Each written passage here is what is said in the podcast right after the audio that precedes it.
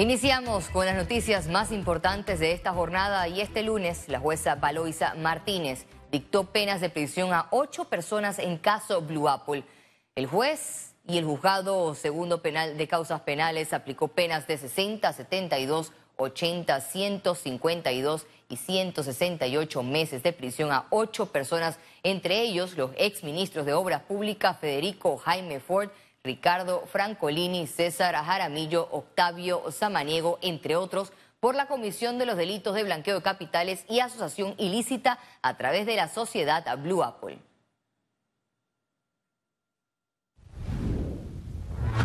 Y cambiando de información, avanza la vigilia convocada para este lunes 13 de noviembre en los predios de la Corte Suprema de Justicia, en donde gremios y sociedad civil exigen celeridad en el fallo del contrato minero. Hacemos contacto con nuestra compañera Gabriela Vega, que se encuentra en el lugar. Gracias, Valeria. Acá en la Corte Suprema de Justicia ya se han cumplido más de 24 horas desde que diferentes sectores de la sociedad civil se mantienen en esa vigilia permanente que exige la declaración del fallo de inconstitucionalidad en contra del contrato minero. Nosotros nos mantenemos acá desde alrededor de las 5 de la tarde. Primeramente pudimos observar que había una poca cantidad de personas y después realizaron un rosario. Por el momento ahora se mantienen diferentes personas. También hemos visto que se han unido más jóvenes a esta vigilia y también nos dieron a conocer que hay diferentes horarios entre estos sectores como la agrupación Panamá Vale Más Sin Minería y también el colectivo Sal de las Redes que ha liderado la mayoría de estas protestas en rechazo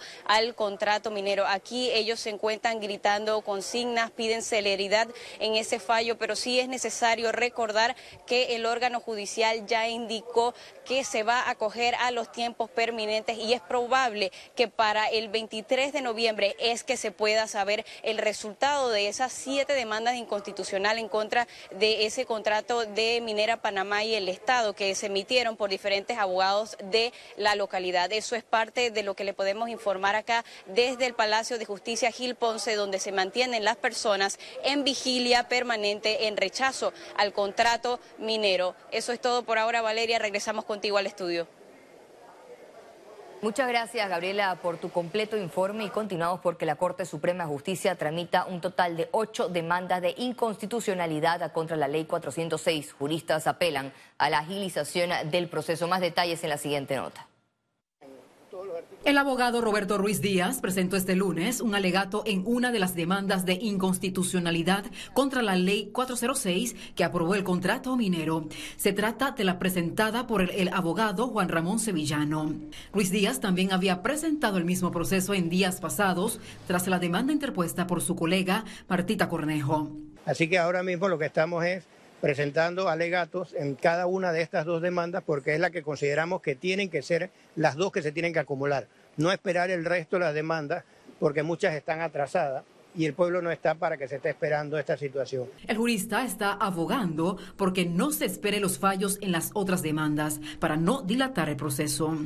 Va a ser ocho o diez días más en trámites y, y es lo que hemos planteado. La población no está esperando aquí a que se le haga una una, un alargue en los tiempos, sino que se tome una decisión de inconstitucionalidad lo más pronto posible. La Corte Suprema de Justicia tramita un total de ocho demandas de inconstitucionalidad contra la Ley 406. A través de su presidenta, la magistrada María Eugenia López advirtió que se deben respetar los trámites y términos y que no es posible establecer un mecanismo abreviado de resolución. En mi calidad de presidenta y en ejercicio la empresa First Quantum, encargada de Minera Panamá, mediante un comunicado explicó que el proyecto Core Panamá redujo su capacidad de operaciones en el procesamiento de minerales por cierre marino. La empresa minera manifiesta que esta reducción de operaciones se debe a un bloqueo ilegal ocasionado por pequeñas embarcaciones en el puerto Punta Rincón de la mina en Colón. Según Minera Panamá, las acciones ilegales en el puerto han afectado la entrega de suministros para la planta de generación de energía que es necesario para el pleno funcionamiento y para el manejo seguro del medio ambiente. El aspirante a la presidencia por la libre postulación y el partido País, Melitón Arrocha, aseguró que el estallido social que vive el país es producto del descontento que existe con la gobernanza del actual gobierno. No, yo creo que el problema minero fue el desencadenante de una crisis muchísimo más grande que no solo el gobierno no, no, vino, no vio venir, sino muchos otros sectores de la sociedad no, no supimos calibrar. Eh, y yo creo que ese mensaje hay, que hacer acuso de recibo de él, hay que entender que esto hay que abordarlo eh, no solo de la perspectiva minera. Los bloqueos de vías a nivel nacional por más de 20 días en rechazo al contrato minero mantienen al sector logístico fuertemente afectado. El transporte internacional de mercancías que ofrece Panamá registra pérdidas diarias de 200 millones de dólares por el cierre de carreteras en el país en rechazo del contrato entre el Estado y Minera Panamá. Así lo manifestó el Consejo Empresarial Logístico este lunes en una conferencia de prensa. Y ya vamos a hablar un poco del país entero. O sea, se puede calcular que fácilmente las pérdidas de estos 22, 23 días oscilan entre un billón de dólares y 1.5. Ese es el rango de pérdidas actualmente en toda la economía panameña. El sector logístico, marítimo y portuario representan el 30% del Producto Interno Bruto. Entonces podemos estar hablando de una tercera parte de esas pérdidas. Recordaron que Panamá es un hub logístico, por lo que paralizar o retrasar su servicio internacional afecta a la imagen del país y representa pérdida de clientes. Se puede decir eh, un contenedor no devuelto entre 100 a 200 dólares diarios de, multa o de recargo. Eh, a veces lo paga el transportista, a veces lo paga la gente, dependiendo del acuerdo de servicio que tenga el proveedor. El único que está dando la cara ahora mismo por el país para que esa carga no vaya a Colombia ni a México es el, sistema ferroviario y el sistema transporte terrestre. Si ese, si ese pilar está siendo afectado o paralizado, yo le hago la pregunta entonces a ustedes, ¿cuánto creen más que estamos perdiendo como país? no como sector. En conferencia hicieron un llamado al gobierno a encontrar una solución que garantice el libre tránsito en el país. Tenemos que encontrar la forma de dialogar, tenemos que buscar la forma de que el gobierno encuentre interlocutores confiables, aptos para solucionar este tema a través del diálogo sin generar más violencia. Informaron que la afectación del sector logístico, marítimo y portuario se traducirá en inestabilidad laboral y aumento del desempleo en Panamá. Ciara Morris, Econews.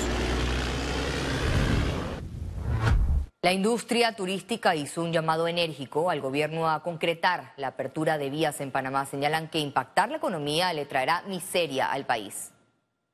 Necesitamos un liderazgo y necesitamos buscar la forma eh, de, que ese liderazgo vaya. Eh, tenemos autoridades, aquí no podemos seguir hablando de corredores humanitarios, aquí no estamos en guerra, aquí estamos en un país donde existe el libre tránsito, existen las leyes, así que hay que hacer cumplir las leyes. Los cierres de vías han provocado que empresas reduzcan sus horarios de trabajo y otras han cerrado. Según el experto laboral René Quevedo, esto se traducirá en reducción de planillas. Sí está habiendo suspensión y, pérdida de empleo en la época navideña, eh, eh, cuando más, digamos, eh, el, presupuesto familiar donde más se gasta. Y efectivamente nos, coloca en una situación complicada para empezar enero y febrero, que son históricamente em, meses lentos. Sí, definitivamente desde todo punto de vista tenemos, el país está trancado. Una crisis financiera y social es el panorama que enfrenta Panamá por cierres, manifestaciones y vandalismo, así lo manifestó el economista Carlos Araúz. La situación financiera del país en generación de ingresos a raíz de los cierres, de los tranques, de la poca productividad que hemos tenido en las últimas semanas, pues aparatosamente cae en materia de crecimiento, en materia de sostenibilidad, de sustentabilidad de lo que vamos haciendo. Pero el país está viviendo un momento también de, de crisis financiera, económica, pero también de crisis social porque lamentablemente no hay confianza y una desconexión entre lo que quizás los gobernantes, el sector empresarial, sectores políticos quieren y aspiran y lo que realmente se necesita para el bienestar. El Ministerio de Salud pide de manera solidaria a la población acudir a los centros de donación de sangre en todo el país para mantener abastecidas las reservas. Necesitamos que aquellos donantes que acostumbran a donar sangre en el Hospital del Niño acudan para Santo Tomás, Aquí en Panamá, Hospital del Niño y el Hospital Santo Tomás son los que mayormente adolecen de estos hemocomponentes. En la provincia de Panamá Oeste también tenemos necesidad en el Hospital Nicolás Solano, están necesitando también hemocomponentes. En la provincia de Los Santos, para el Hospital Anita Moreno, donde atendemos pacientes de la red oncológica. La Asamblea Nacional regresará hasta enero 2024, no obstante, en el tintero aún queda la aprobación del presupuesto general del Estado. Yo no quiero pensar que el Ejecutivo está pensando hacerse del artículo 272 de la Constitución, que a grosso modo dice que si ellos presentan el presupuesto general del Estado y no es votado por la Asamblea, Nacional de Diputados el último día del presupuesto a más tardar, o sea, el 31 de diciembre, ellos en Consejo de Gabinete podrían aprobar ese presupuesto que presentaron de 32 mil millones de dólares. Al regreso, internacionales. Ya regresamos con Econews.